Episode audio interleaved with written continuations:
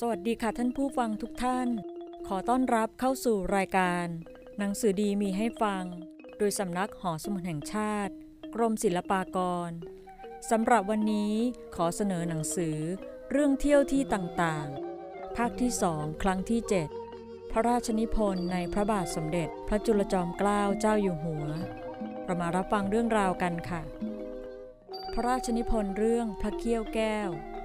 ทรงพระราชนิพนธ์เมื่อเสด็จประพาสลังกาทวีปเรื่องพระทันตธาตุหรือที่ชาวลังกาเรียกว่าทาทะอีกในหนึ่งเรียกเลือนๆว่าดาลาดาเรื่องนี้เขามีหนังสือเรียกชื่อว่าดาลาดาวังสะแต่ไม่ได้อ่านต้นฉบับเข้าใจว่า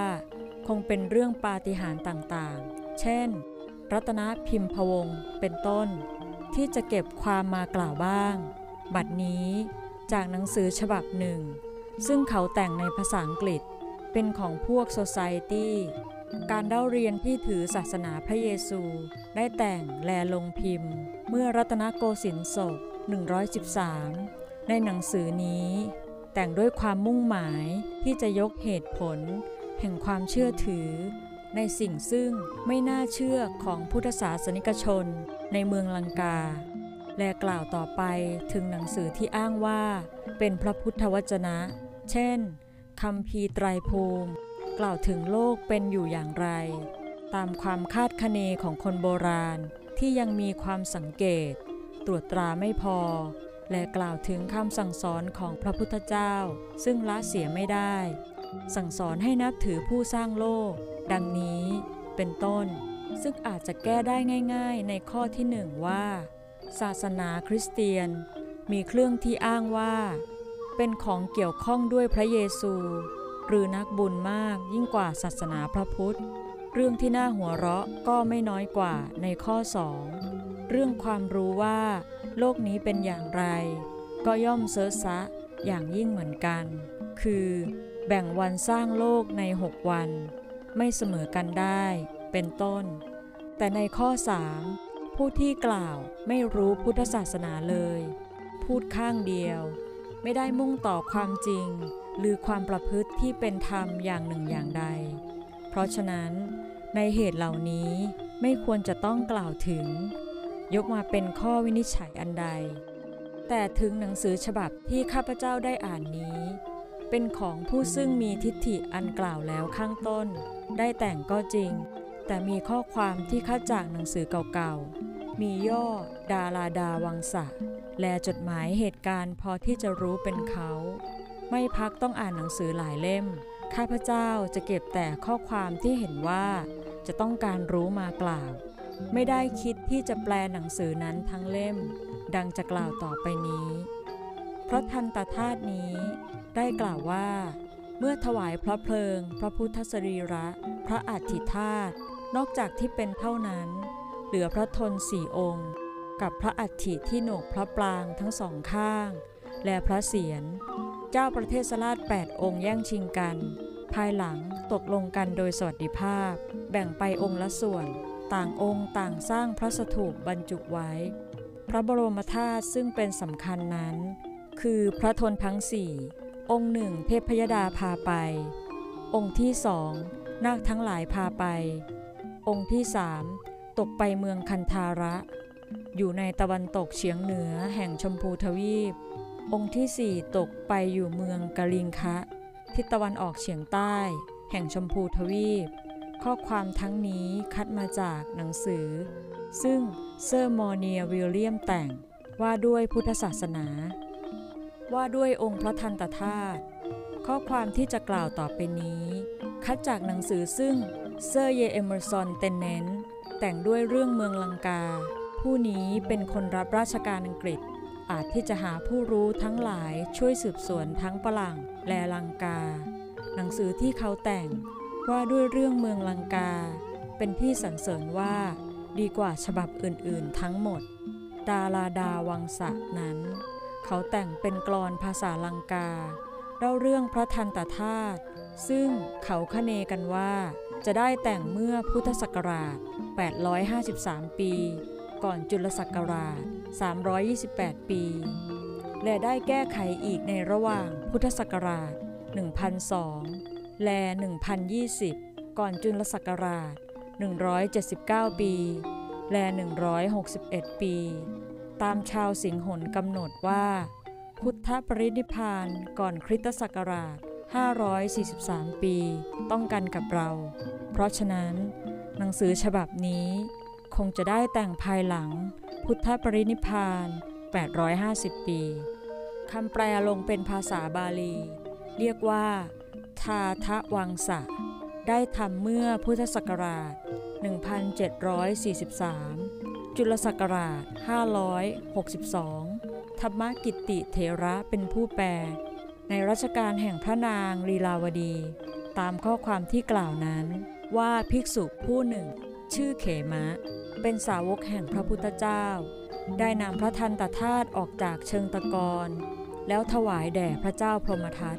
พระเจ้ากรุงกลิงคะในพระนครทันตปุระพระเจ้าแผ่นดินได้สร้างวิหารหุ้มด้วยทองประดิษฐานไว้เป็นที่นมัสการมาหลายชั่วบุรุษภายหลังพระทันตธาตุนั้นตกไปยังกรุงปาตาลีบุตรได้สำแดงอิทธิปาฏิหาริย์เป็นหลายประการเมื่อทิ้งลงในหน้าเตาเพลิงก็บันดาลมีดอกบัวเกิดขึ้นมารับได้ทดลองประหารลงที่หน้าแผ่นเหล็กก็ปรากฏติดอยู่ในแผ่นเหล็กไม่มีผู้ใดจะนำออกได้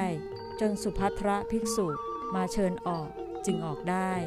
พระเจ้ากูหาสิวะเจ้ากรุงกลิงคะจึงได้เชิญพระทันตธาตุนั้น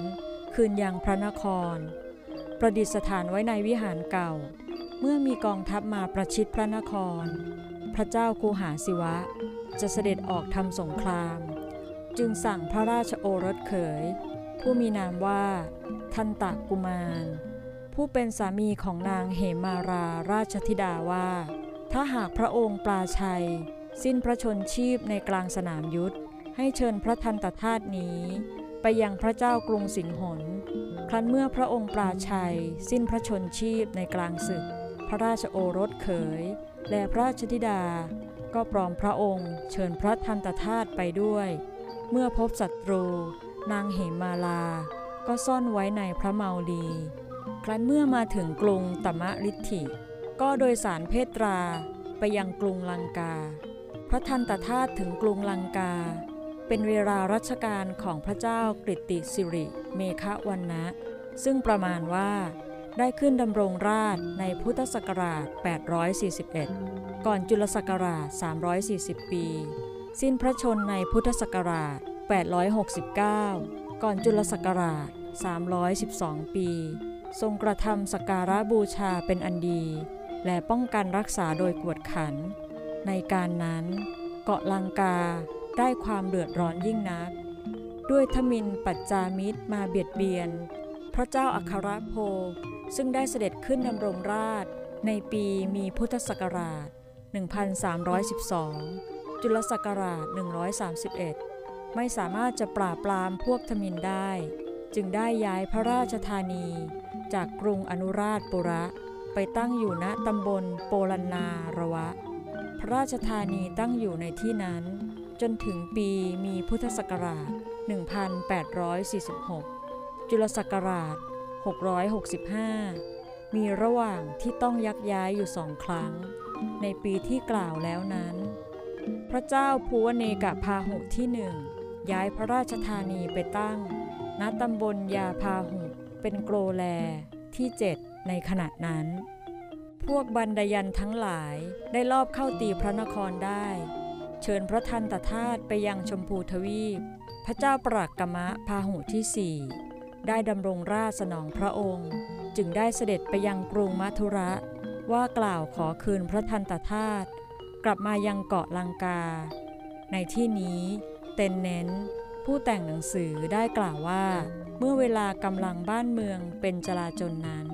พระทันตธาตุองค์ที่แท้ได้พาไปเที่ยวซ่อนไว้ณตำบลต่างๆในเกาะลังกาเป็นหลายตำบลคือตำบลแกนดีลับพาลคามและโกติมาลัย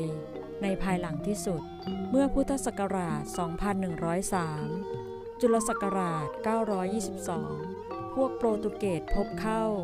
ได้พาไปยังเมืองคัว ซึ่งเป็นเมืองของโปรตุเกสอยู่ในชมพูทวีปฝ่ายทิศตะวันตก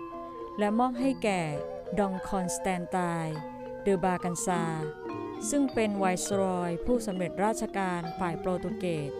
ในเขตแดนอินเดียสังฆราชโปรตุเกสได้เผาเสียต่อหน้าไวสรอยแลขุนนางเป็นอันมาก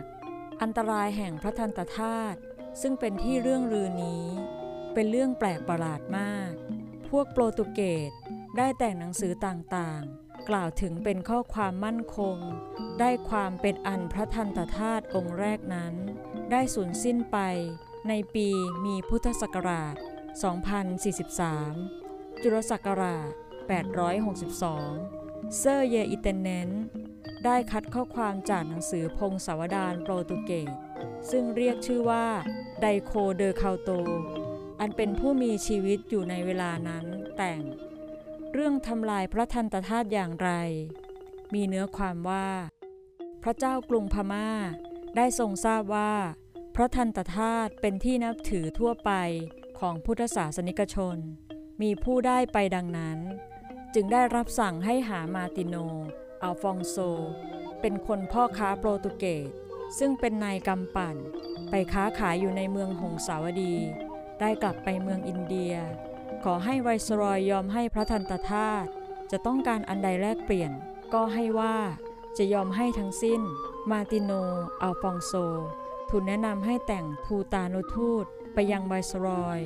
ว่ากล่าวด้วยการเรื่องนี้และให้มอบอำนาจที่จะให้กล่าวข้อความสัญญาอันใดต่างพระองค์และพระองค์จะรับอนุมัติตามทุกประการครั้นเมื่อมาติโนอัลฟองโซได้ไปถึงยังเมืองคัวในเดือนจิตพุทธศักราช 2104 จุลศักราช 923 แจ้งความให้ไวสรอยทราบในเรื่องมีทูตไปถึงเมื่อเสร็จการต้อนรับทูตแล้วก็เจรจากันด้วยราชการที่ทูตไปข้างทูตขอให้มอบพระทันตธาตุและจะยอมสัญญาให้อันหนึ่งอันใดตามประสงค์และจะเป็นไมตรีกับกรุงโปรตุเกสสืบไปชั่วฟ้าแลดินด้วยทั้งรับที่จะส่งเสบียงอาหารไปยังป้อมของโปรตุเกสที่ตั้งอยู่ณเมืองมะละกาปลายแหลมมลายูทุกเมื่อตามเวลาที่ขอให้ส่งทั้งมีข้ออื่นๆที่รับสัญญาอีกเป็นอันมากไวสรอยนัดว่าจะตอบโดยเร็วในระหว่างนั้นก็นำข้อความแจ้งแก่บรรดาขุนนางฝ่ายทหารพลเรือนคนทั้งนั้นก็มีความพอใจที่จะรับเพื่อจะได้มาปลดเปลื้องความขัดข้องด้วยโปรตุเกสเวลานั้นอยู่ข้างจะขัดสนทรัพย์สมบัติที่จะใช้จ่ายมากข้อความเป็นเหมือนหนึ่งจะตกลงกันอยู่แล้วความทราบถึงหูสังฆราชเรียกว่าอาบิชอปดองคัสปาก็รีบไปหาไวสรอยในทันใดนั้นว่ากล่าวห้ามปรามมิให้ยอมให้ไถ่พระทันตธาตุถึงแม้ว่าจะได้ทรัพย์สมบัติอันใดซึ่งมีอยู่ทั่วโลกนี้ด้วยเหตุว่าจะเป็นที่เสื่อมเสียเกียรติยศของพระผู้เป็นเจ้าและเป็นช่องให้พวกนับถือรูปเคารพทั้งหลายไหว้กราบกระดูกอันนี้ด้วยเหตุว่าความไหว้กราบเช่นนั้นย่อมควรแก่พระผู้เป็นเจ้าองค์เดียวอาบิชอปได้เขียนข้อความอธิบายและเทศนาบนธรรมะต่อหน้าไวสรอยและขุนนางทั้งปวงต่อสู้ห้ามปรามการที่จะให้ไถ่พระทันตธาตุเพราะฉะนั้นดองคอนสแตนไตน์ซึ่งเป็นผู้ถือศาสนามั่นคงกลัวพระเจ้าแลอยู่ในบังคับอารามจึงหยุดยั้งการเรื่องนี้ไว้ไม่ได้ทำให้สำเร็จเพราะเหตุว่าไม่เป็นที่เห็นชอบพร้อมกันจึงได้ให้ประชุมสังฆราชบาทหลวงหัวหน้าในศาสนาทั้งขุนนางผู้ใหญ่ผู้น้อยพร้อมกันนำข้อความอันนี้ปรึกษาด้วยเหตุว่าเงินที่จะได้ค่าไถ่พระทันตธาตุนั้นมากเวลานี้ราชการก็ขัดสนเงินไม่มีพอจะใช้จ่ายถ้าได้ก็จะพอใช้ราชการทุกอย่างเมื่อปรึกษาโต้ตอบกันเป็นอันมากก็เป็นอันตกลงว่าไม่ควรจะให้พระทันตธาตุเพราะจะเป็นการอุดหนุนแก่การไหว้กราบรูปเคารพเป็นการหมิ่นประมาทแก่พระผู้เป็นเจ้าเพราะฉะนั้นไม่ควรจะยอมเลย ถึงแม้ว่าประเทศนั้นหรือโลกนี้จะฉิบหายไปหมดก็ตามอันนี้เป็นความคิดของสังฆราชบาทหลวงทั้งปวงกลับมาพบกับรายการหนังสือดีมีให้ฟังโดยสำนักหอสมุดแห่งชาติกรมศิลปากรในเรื่องเที่ยวที่ต่างๆภาคที่2ครั้งที่8ได้ในครั้งต่อไปขอบพระคุณสำหรับการรับฟังสวัสดีค่ะ